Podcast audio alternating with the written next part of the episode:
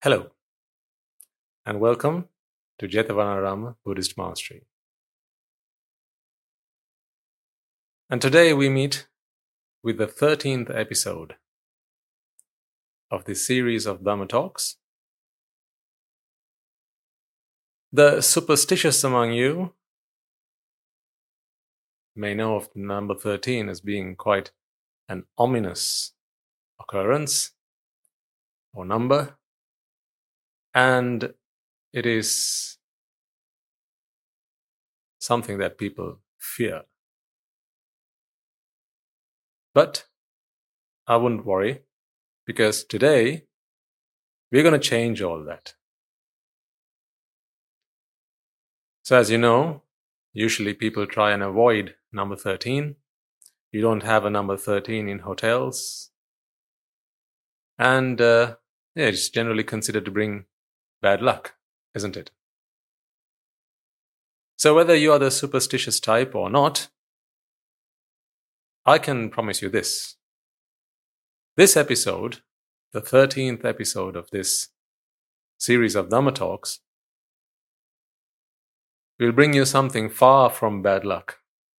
In fact, today I intend to share with you something that will bring you good fortune something that will hopefully turn a new page in your life, something that will hopefully take you a long stride forwards on your journey to achieving true happiness. Now, I know that's a tall order, but we can always be hopeful, even when it's number 13. So, before we continue, let us pay homage to the supremely enlightened, the magnificent, the ultimate Lord Buddha. Namo tassa bhagavato arahato samma sambuddhassa Namo tassa bhagavato arahato samma sambuddhassa නමෝ තස්ස භගවතෝ අරහතෝ සම්මා සම්බුද්දස්ස So, what could it be that could bring you so much good luck and good fortune? What might I be able to say that could change your life forever? That could change your outlook on life on happiness forever. I don't expect that this will be new territory for all of you. I'm sure there will be some of you, perhaps even a majority of you, that will be familiar with what I have to share with you today. But at the same time, I also am certain that there will be some among you for whom the principles that I share with you today may be novel concepts. And any good student will always be receptive to new ideas, and also they will be quite pleased about revising all topics or subject matter that they may already be familiar with, because it gives them another opportunity to practice the truth that they may have already realized. So, without any further ado, let's cut to the chase. Something that is quite synonymous with Buddhist philosophy is the principle of cause and effect. Now, this may sound like taking a detour from where we last stopped our conversation. Perhaps maybe previous week and the week before that. You'll remember last week we discussed about our inevitable end. And the theme of our talks up until recently has been the subject of vexation, hasn't it? How the mind suffers from this condition of vexation. And we have been discussing pleasure as a function that has vexation rooted in it.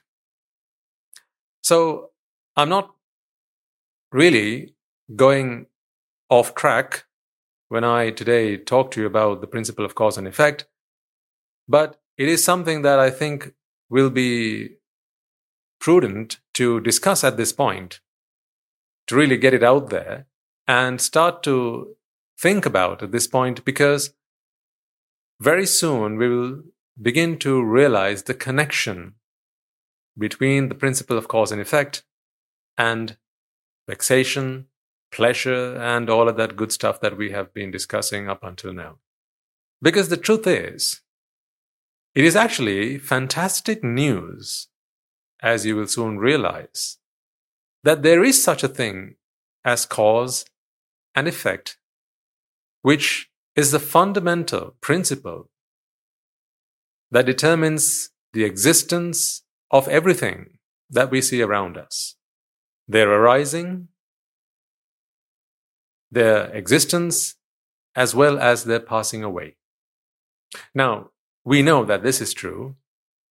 Things arise, they exist for a period of time, and then they pass away. All things come to an end. Meaning, they have a beginning. They have a period of time during which they exist, they prevail, and then at a given point, they pass away. Now, this is characteristic of all conditioned things.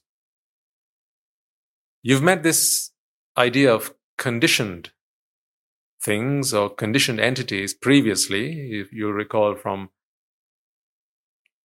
some of our first talks in this series. And by conditioned, what we meant was things that manifest, things that we are able to experience, see, or just exist because there are other factors that have brought them to life. So that is simply what we mean by conditioned. I'll take a simple example. A fire, for instance. A fire comes into being, remains alive, and then passes away. By alive, of course, I don't mean a living, breathing organism. I just mean a fire that is producing heat. You know, like at the fireplace, or maybe a barbecue, or a forest fire, whatever. It has a beginning. There's a period of time in which it is alive, and then it passes away. So a fire is a conditioned entity. Why do we say that? Well, it's a conditioned entity because there are conditions which must be true for a fire to come into existence. There are conditions which must be true for a fire to exist, to remain alive. And there are conditions which must be true for a fire to pass away.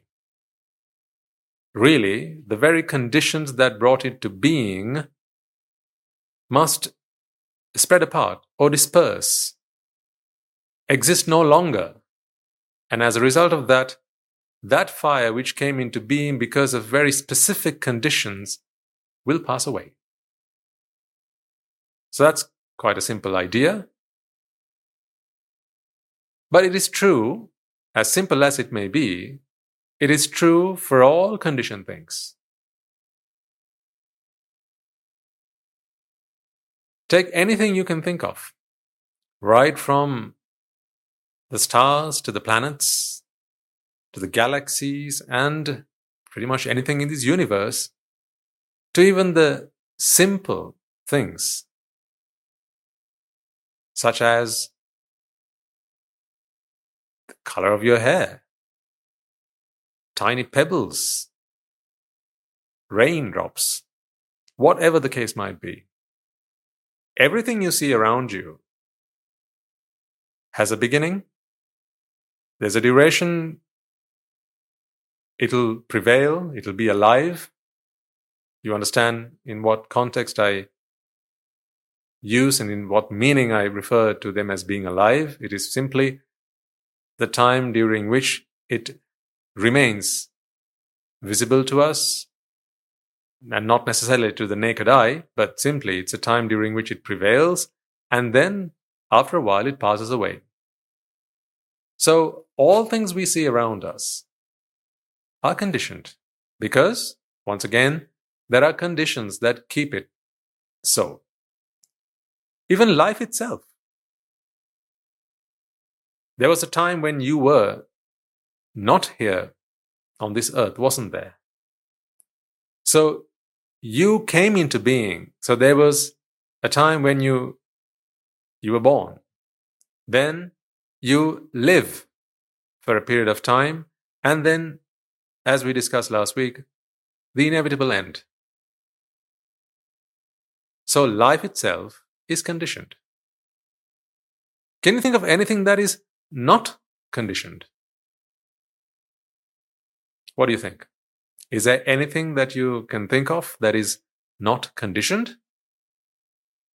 Can you think of something that is not conditioned? I'm giving you a moment to rummage through your idea bank or your memory bank and see if you can think of something, conjure up something that you think is not conditioned. Now, the intelligent among you, I know, will perhaps by this point proposed, well, isn't nirvana or nibbana and uh, Bhante, have you not mentioned unconditional happiness? Surely that is not conditioned. Ah, so this is the exception. Well done, you. So, apart from that exception, I ask you to think of something that is unconditioned. Is there anything you can think of that is unconditioned? The simple answer is no, isn't it?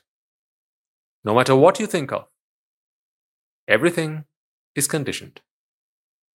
So, going back to the simple example of a fire, which we shall use because it's something that we all are familiar with, and it's a pretty good example and something that we can use quite simply to explain a lot of the principles which govern pretty much every other conditioned entity. See, take a fire. There are conditions which bring a fire into being. And this is simply why we, there's not a fire everywhere. So, for instance, you know, why isn't there a fire in front of me right now? Think about it. Think about it in terms of the fire being a conditioned entity. Why isn't there a fire in front of me right now, right here in front of me on this table? Why isn't there a fire? Well, there isn't a fire here because the conditions that are required to bring a fire into being do not exist. Not here, anyway. Well, you might say, yes, but there are flammable objects in front of me, like these flowers, for instance. There's wood. Isn't that flammable? Well, yes, but something flammable is only one of the conditions, isn't it, that are required to bring a fire into being. Now, any student of science will know that there are three essential components that must come together for a fire to arise. And what are they? Of course, a flammable object. There is oxygen, which is the precious gas that we need to bring a fire into being, the life giving gas that we all know. And of course, there's temperature. So these three factors flammable object or substance, oxygen, and the required temperature. When these three conditions come together, you have a fire. So, why isn't there a fire in front of me right now at this very moment? The reason is the three conditions that must come together for that, for that fire to exist have not come into being. Very simple, isn't it? Now, as you rightly you would have thought, there is flammable, there's a flammable object and there is oxygen, but it does not have the required temperature. This is an air conditioned room. Even if it were at room temperature, it's not warm enough for this flammable object to be alight. So there aren't enough factors. In fact, simply one factor is missing here, isn't there? So there's the flammable object. There is plenty of oxygen here, fortunately and gladly, but there isn't the right temperature for a fire to come into being. So you see,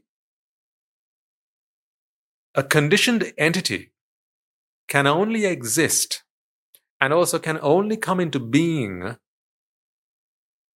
when all the necessary conditions come together. I'll repeat that.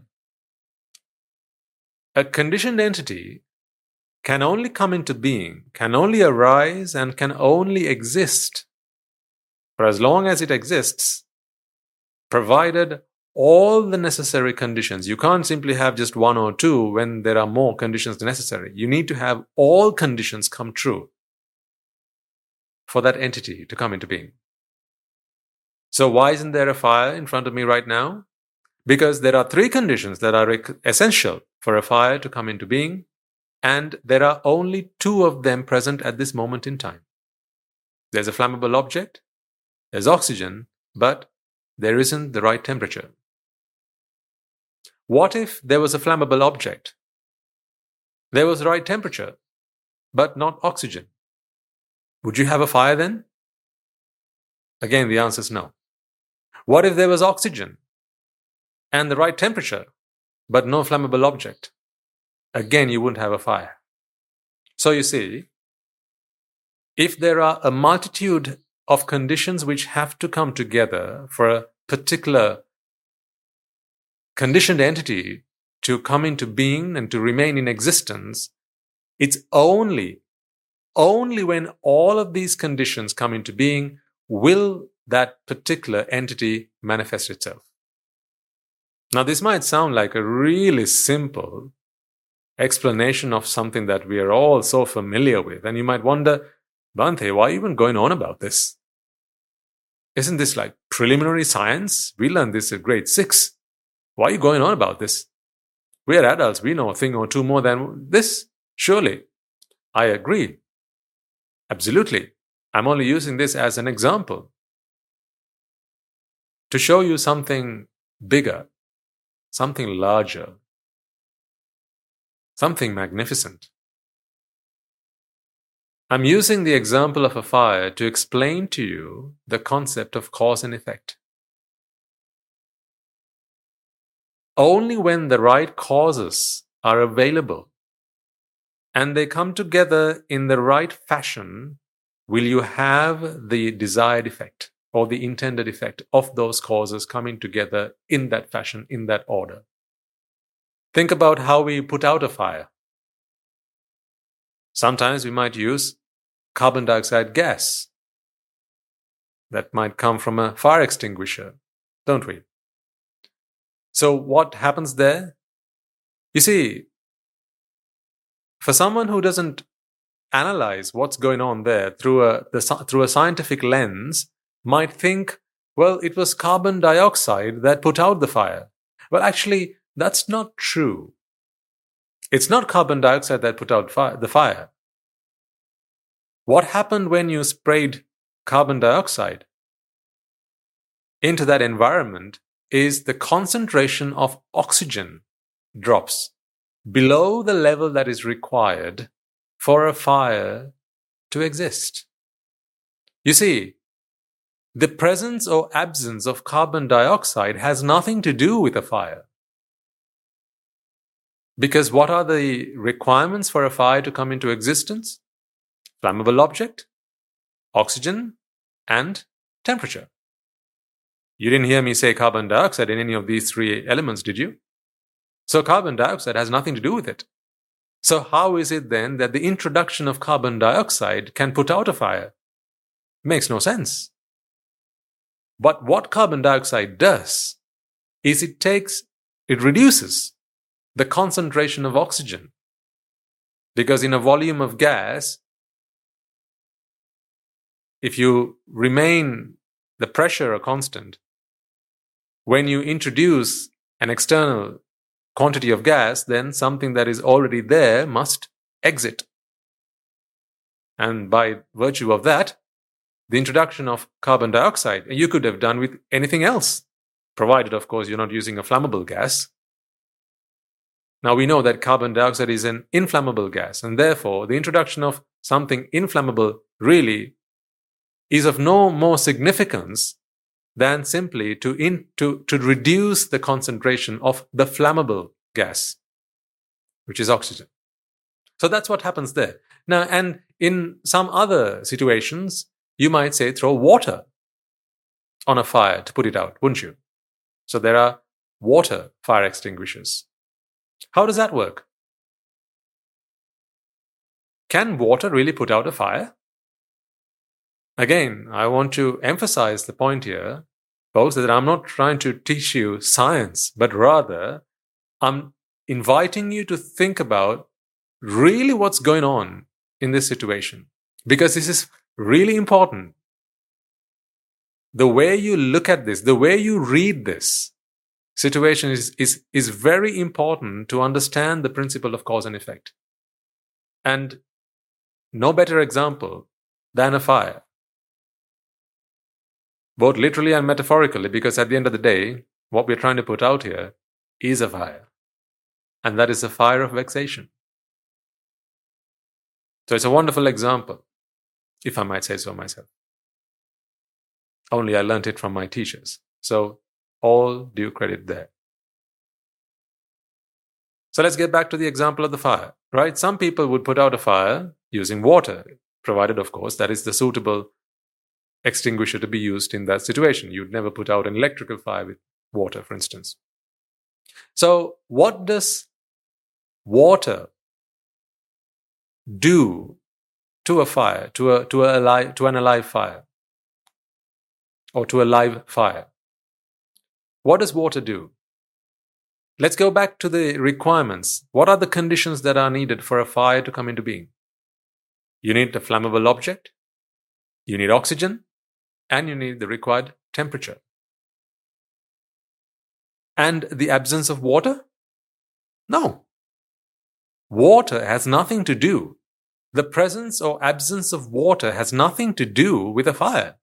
So how is it then that the addition or the introduction of water can put out a fire?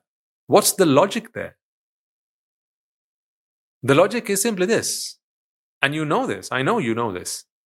Um, I'm just asking you, I'm just inviting you to think about it from a different perspective.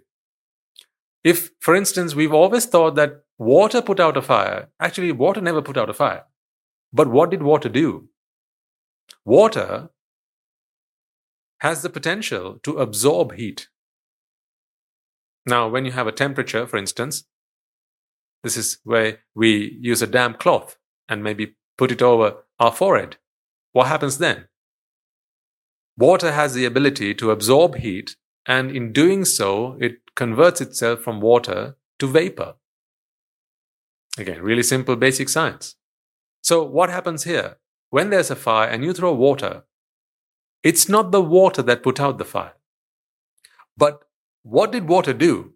What water did was it absorbed the heat. By absorbing the heat, part of it was converted to vapor. But in doing so, what happened was it reduced the temperature, the ignition temperature. It reduced the temperature and therefore took away from this environment one of the elements that was required, that was essential for the fire to remain alive. So that was the role of water. If there was something else that could do that, the same result would be achieved. So, therefore, you understand it doesn't have to be water, it could have been anything else. Of course, it has to be something that is not flammable. That is why you can't throw a can of gasoline onto a fire and expect it to do the same as would water. But water is not flammable, so what happens is it absorbs the heat and by doing that reduces the temperature of that environment and therefore the fire can no longer remain alive.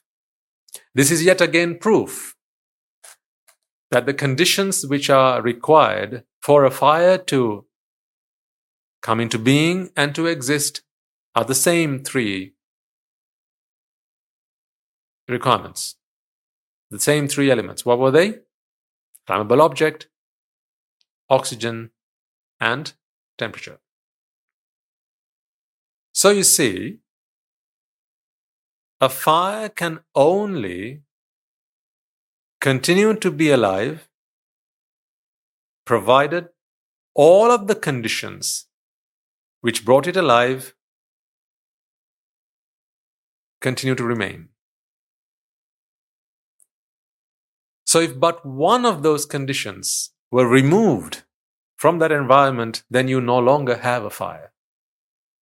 There is nothing you could do to sustain a fire if you remove but one of those conditions. You don't have to touch all of them, you just need to remove one.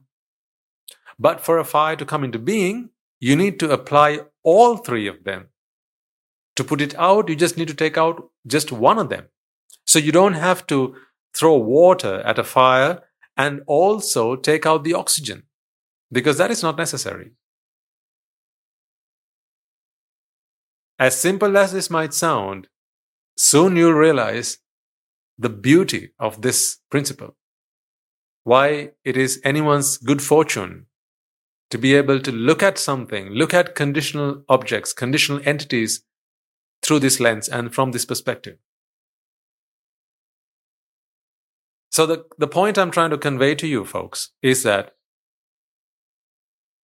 for something to come into being and for that, that thing, whatever that thing might be, anything conditional, any conditioned entity, for it to come into being and for it to remain, you need all of the conditions which brought it into being.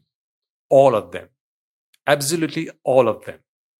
If there were 10 of them, you need all 10 of them to be supplied in the required quantities in the required order, in the required fashion.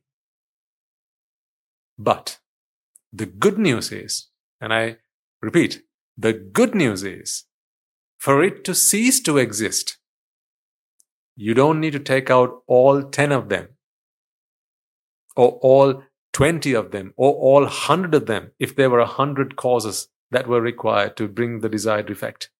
You only need to take out one. Just one. If you took out just one, then your formula is, not, is no longer complete. For those of you who may have some experience in IT, will know this pretty well, as I can say for myself. Having worked in information technology for a long period of time in my life as a solutions architect, I learned pretty soon in my early years of learning IT that for things to work, there are numerous conditions that have to come true. Take something as simple as sending a print job. If you're unfamiliar with IT, then I'm sure you'll forgive me. But I think most people will be familiar with the ex- experience of trying to print something. Haven't there been times when you click the print button and nothing comes out of the printer? And what do you do? You'd walk up to the printer and see if it's run out of paper.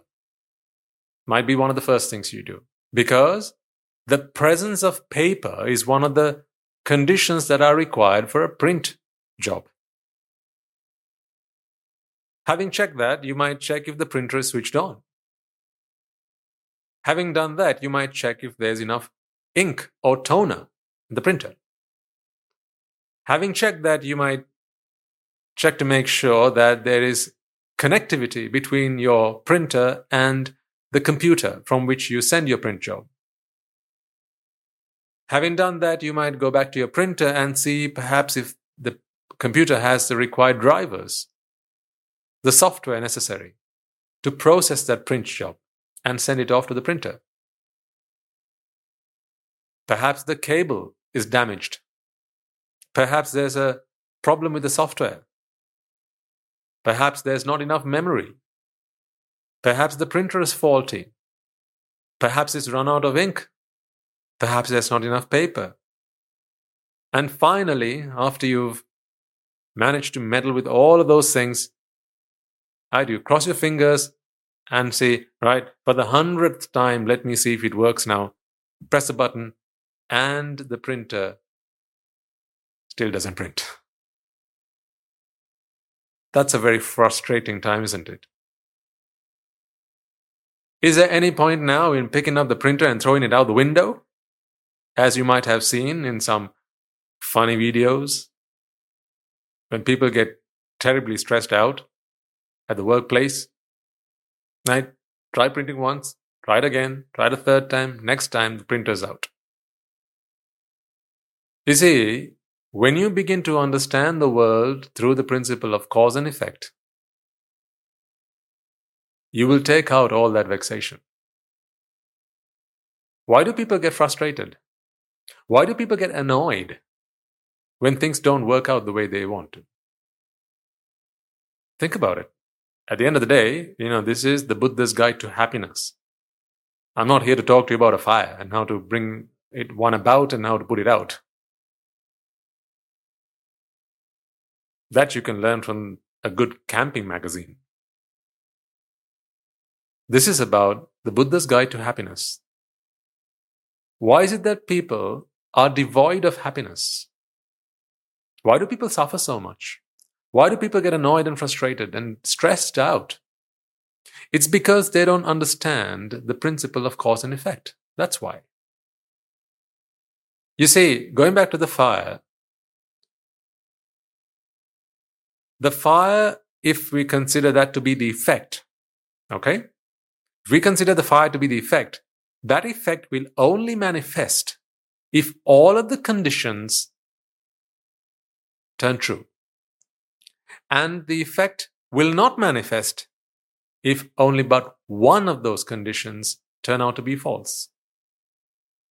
Now, once you understand this principle and you have fully accepted this principle and you have decided this is how I need to treat all things conditional, then there is no reason for you to be frustrated because frustration does not add anything to the problem. Because it's not like flammable object, oxygen, temperature, and a tad bit of frustration sets a fire alight. Because frustration does not add anything. There's no point in being frustrated about something. You see, once you understand the causes that bring about an effect, and if you know those causes really well, then when you don't have the desired effect, the only thing you need to do is to check that you have the right causes and that they're available in the right quantities, in the right fashion, in the right order, and so on. So the reason that the printer is not doing your print job is not because the printer hates you, or because it's a Monday, or because your boss hates you, or because it's doomsday. No. The reason the printer's not delivering your print job is because there must be at least one cause that is just not in line to give you the desired effect. So kicking it until your foot gets swollen, or throwing it out the window, or cursing the manufacturers, or handing in your resignation None of these things is going to get the printer to work. So why do you call a printer technician? The technician comes and checks what? Does he wave his magic wand and all of a sudden the printer comes alive? No. This is not wizardry. This is logic. Quite simply, to put it, a lesson that I taught myself and one that, in, that is a really good and valuable lesson for life. Things are only magic until you understand its logic. Once you get the logic, it's no longer magic. So you don't have no need for magic wands if you understand the logic behind something. So what does a technician do?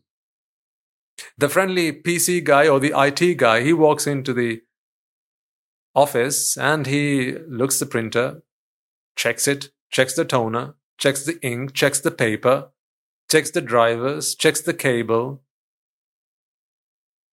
checks that it's switched on, and maybe he'll check a few more things that you and I may not be aware of. Uh, because that's his trade, that's his skill, that's the stuff he knows, and he'll fix it. By fixing it, what he's done is not done some kind of magic. He simply lined up all of the causes that were required then, that are required now, and that will forever be required for a print job to come out successfully.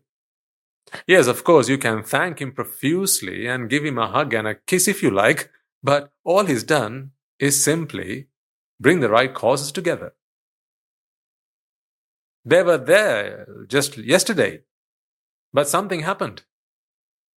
And they're just not there today. All he did was came round and fixed it. Simply put it back to the way it was before. Maybe there was a part that was broken and he replaced it. It's when people don't understand the principle of cause and effect, they become frustrated, annoyed, angry, and at the same time fall in love with the printer guy.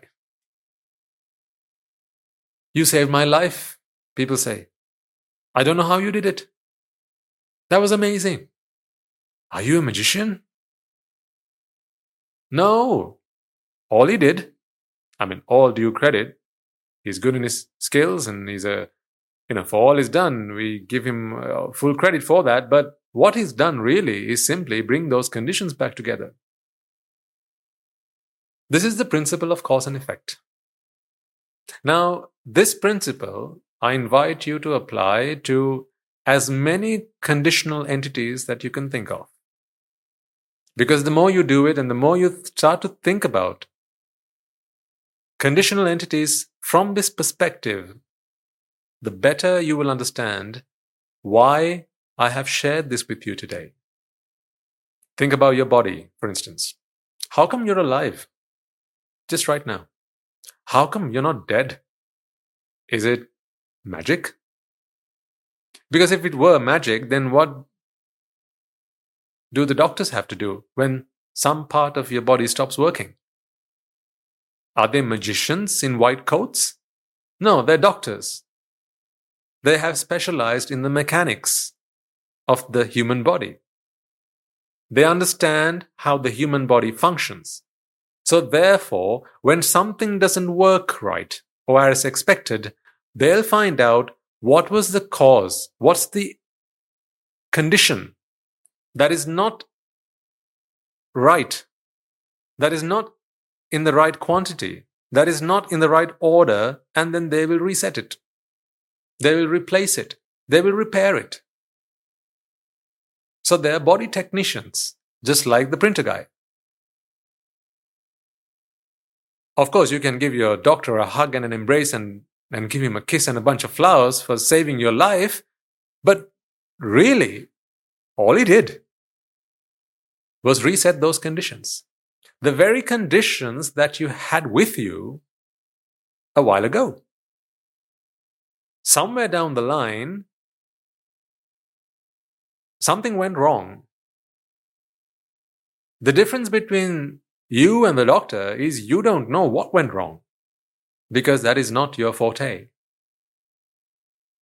You don't know the conditions that keep you alive. You don't know the conditions that get your food to digest at the right time in the right manner. You maybe don't know the conditions that gets your heart to pump blood around your body. Perhaps you don't know the conditions that circulate oxygen throughout your body and absorb it through your lungs, into your blood, and so on. You know, all parts of the body that have to function together to keep you alive. So the fact that you are alive, is that magic or is it logic? If it's magic, then doctors have nothing to do. There's nothing they could do to fix you up when you're broken. So it can't be magic because they're not wizards. Rather, they are people of logic. They're scientists. They understand the conditions that are that have to come together, that have to be true for this entity that is the body and thus life to come into being and to remain in existence. So, when there is nothing that the doctors can do to reset those conditions, should one or, one or more of them get out of line, then there is nothing that they can do to stop life from passing away. Again, you see, death is no magic, it's simply logic. Well, if life is logic, then death is logic. Everything is logic.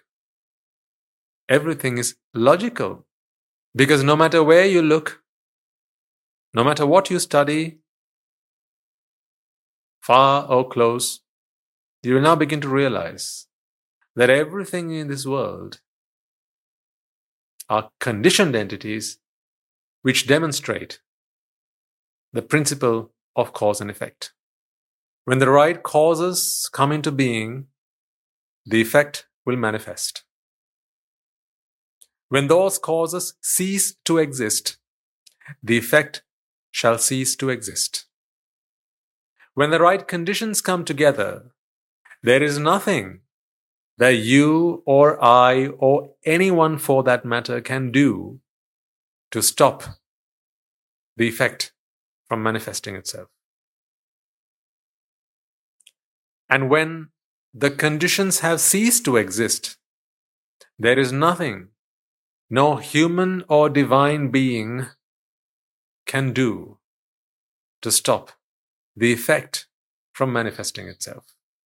So, what that tells us then is really there's no part for you or I or any other person or any other sentient being, human or divine, to really do in this situation. None of us have a role here to play, except, of course, to bring those conditions together that will deliver to us the desired effect. But if we don't involve the causes, then there is nothing you and I can do. So you and I, or anyone for that matter, are not special. Because you and I have no role here. A fire does not come into being because of you, I, or anyone else for that matter. No human or divine intervention can bring a fire into being if the required causes are not there. And no human or divine intervention can seize a fire if the causes that brought that fire into being are not taken away. You and I, the, the most we can do is bring those causes together. And so, if those causes can be brought together, it matters not whether you did it, I did it, or anyone else did it. Because it's not you, I, or anyone else that's important in this formula. It is the causes. And they're coming together that brings an effect into existence. So, really, you and I, we're not special. What brings any effect into being are the causes. Whether that is fire, whether that is life, whether that is your new job or getting a new job. Think about it. How did you get yourself a new job? Just because it was you, could you just walk into a room and say, Hey, I'm me. Give me a job. No one's going to give you a job like that. So you see, if you were, if you walked into an interview and one of the questions that they might ask you at an interview is, why should we give you the job? Have you ever had that question asked of you? You must have. Anyone who's been at a good job interview would have had that question asked of them. Why do you deserve this job, right? Or why should we give you this job? To which, if your answer is, well, it's because it's me, duh, you won't be in that interview room for very long after that. Because what they're asking is, what are the causes that you can bring to the table for which we can work together and bring into existence the effect that is handing over the job to you? What are your qualifications? What is your experience? What do you know well enough for us to give you this job? So it's not just what you know, it's also what experience you have and also how much you demand as a salary, for instance. What remuneration package do you expect? Perhaps your age might have something to do. Maybe whether you're male or female might have something to do. Again, what I want you to see here, folks, is for an effect to come into being, the causes that bring that effect into life must come into being and must be present. How do you pass an exam? By studying, working hard, doing your homework, working through the sums, working on practice papers, going through your textbook, reading it top to bottom and bottom to top, doing the exercises, reading through the passages, going taking extra tuition if you need it. See, what are you doing there? You're preparing all the conditions to achieve the desired outcome. You're not going to pass an exam just because it's you. So really, you never passed an exam, did you? I want you to understand this in the same meaning with which I am trying to convey this to you. You never passed an exam. It wasn't you who passed the exam, was it? It wasn't you what passed the exam, was it? The right conditions coming into being resulted in a pass. And if those conditions were to be brought together by whoever, did it matter that it was you? If I had done the same, would I not have passed the same exam with the same result? You know the answer to this. So it matters not who does the exam, as so much as what was done for the exam. Time and time again, what I hope you are beginning to realize here is the who's have no part to play here. The who's are irrelevant.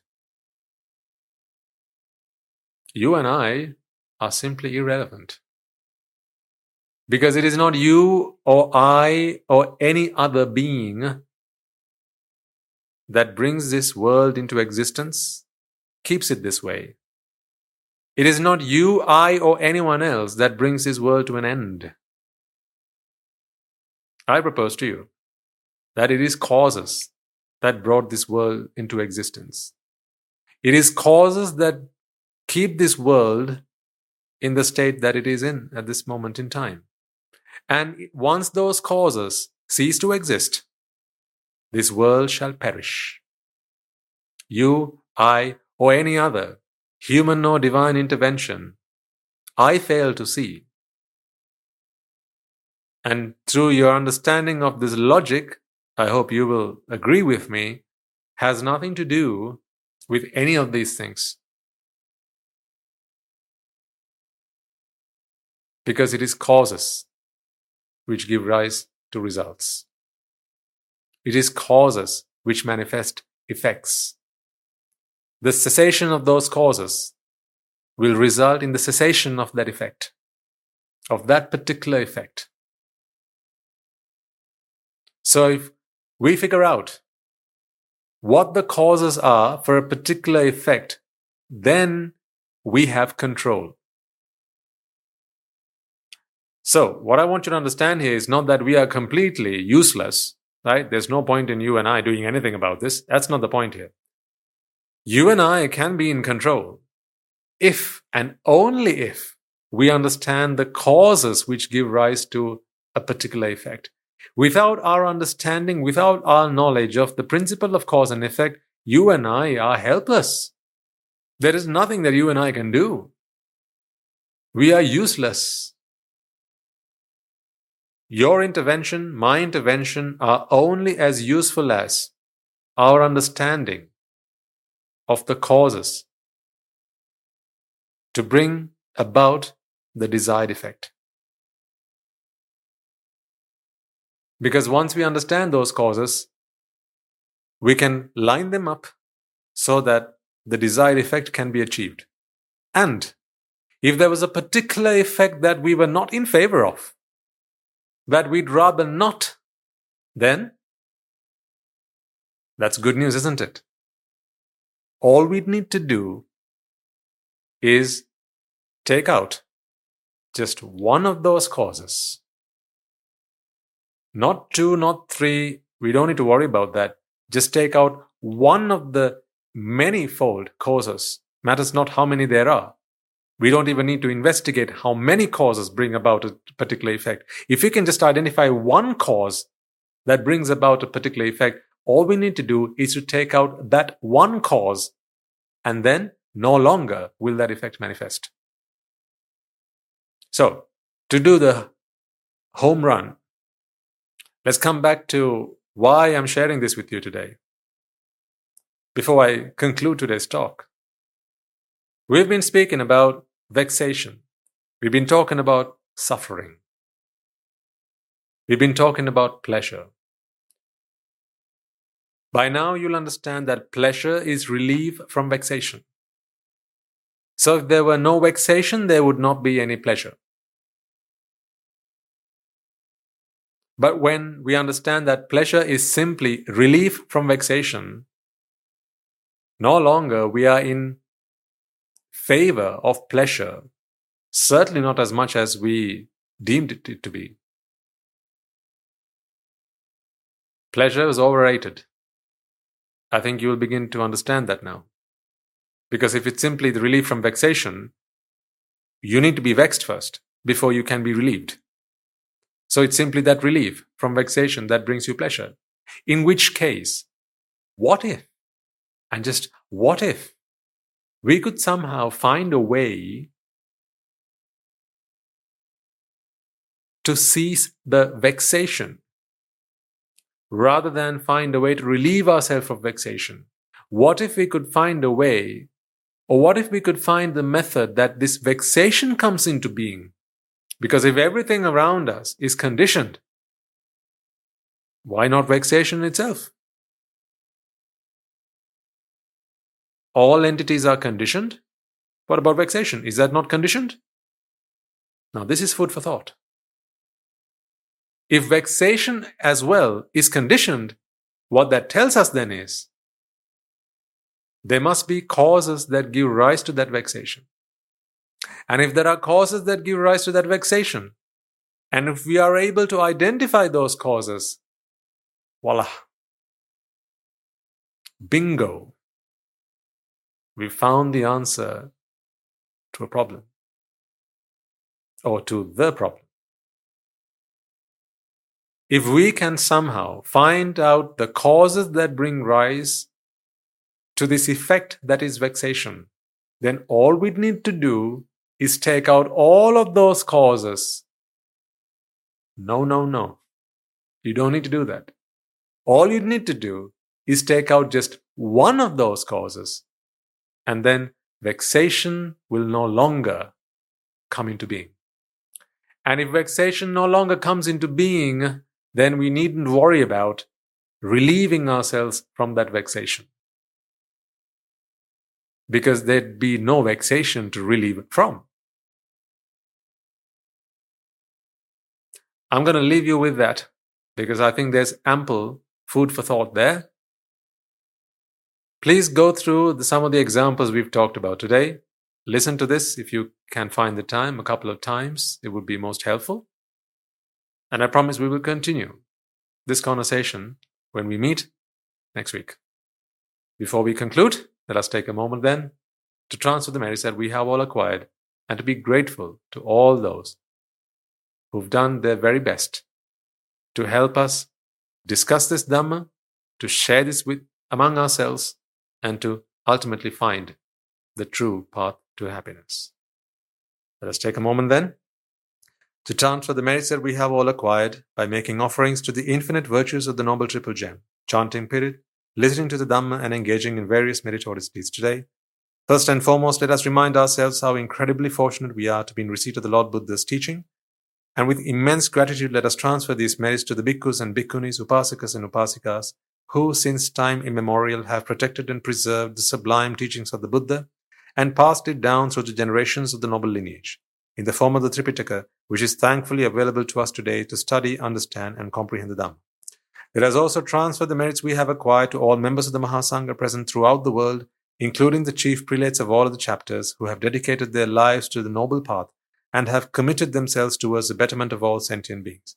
Let us not forget that among them are the monks and nuns resident in your local temples and nunneries, who have always been by your side through thick and thin, come rain or shine. Let us also transfer these merits to our teachers and all other monks resident at this monastery, as well as all the anagarikas and anagarikas attached to the monastery.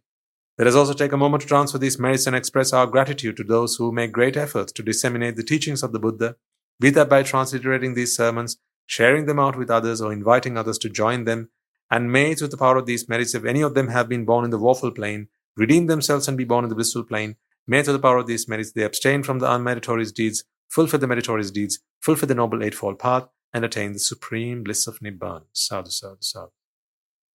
There is also trans merits we have acquired to our devotees and friends of the monastery, who, for the sake of merits, continue to sustain the Mahasangha. This includes everyone from those of you who have contributed to the construction of the monastery and to those of you who continue to sustain the Mahasangha with shelter, alms, robes, and medicines, as well as those of you who have passed on their know-how and continue to extend their well wishes. May, through the power of these merits, they abstain from the unmeritorious deeds, fulfill the meritorious deeds, fulfill the noble eightfold path, and attain the supreme bliss of Nibbana. Sadhu, sadhu, sadhu. Let us also take a moment to transfer merits to our mothers and fathers, husbands and wives, brothers and sisters, sons and daughters, grandparents, uncles, aunts, cousins, nephews, nieces, our elders, friends and acquaintances, employers and employees, and to all those who have helped us, supported us, assisted us in any way, shape, or form. By the power of these merits, may they be healed of any physical or mental ailments and overcome any obstacles to their spiritual progress. May they abstain from the unmeritorious deeds, fulfill the meritorious deeds, fulfill the noble eightfold path, and attain the supreme bliss of Nibbana. Sadhu, sadhu, sadhu. Let us also take a moment to transmit to the Devas, Brahmas, spirits, and demons, primarily the Sakadeva, as well as all the numerous gods and deities who are committed to protect and fulfill the Sambuddhashasana. Let us also transmit to our guardian deities who keep a watchful eye over us and keep us out of harm's way. And may the power of these merits they prosper in divine power and wisdom.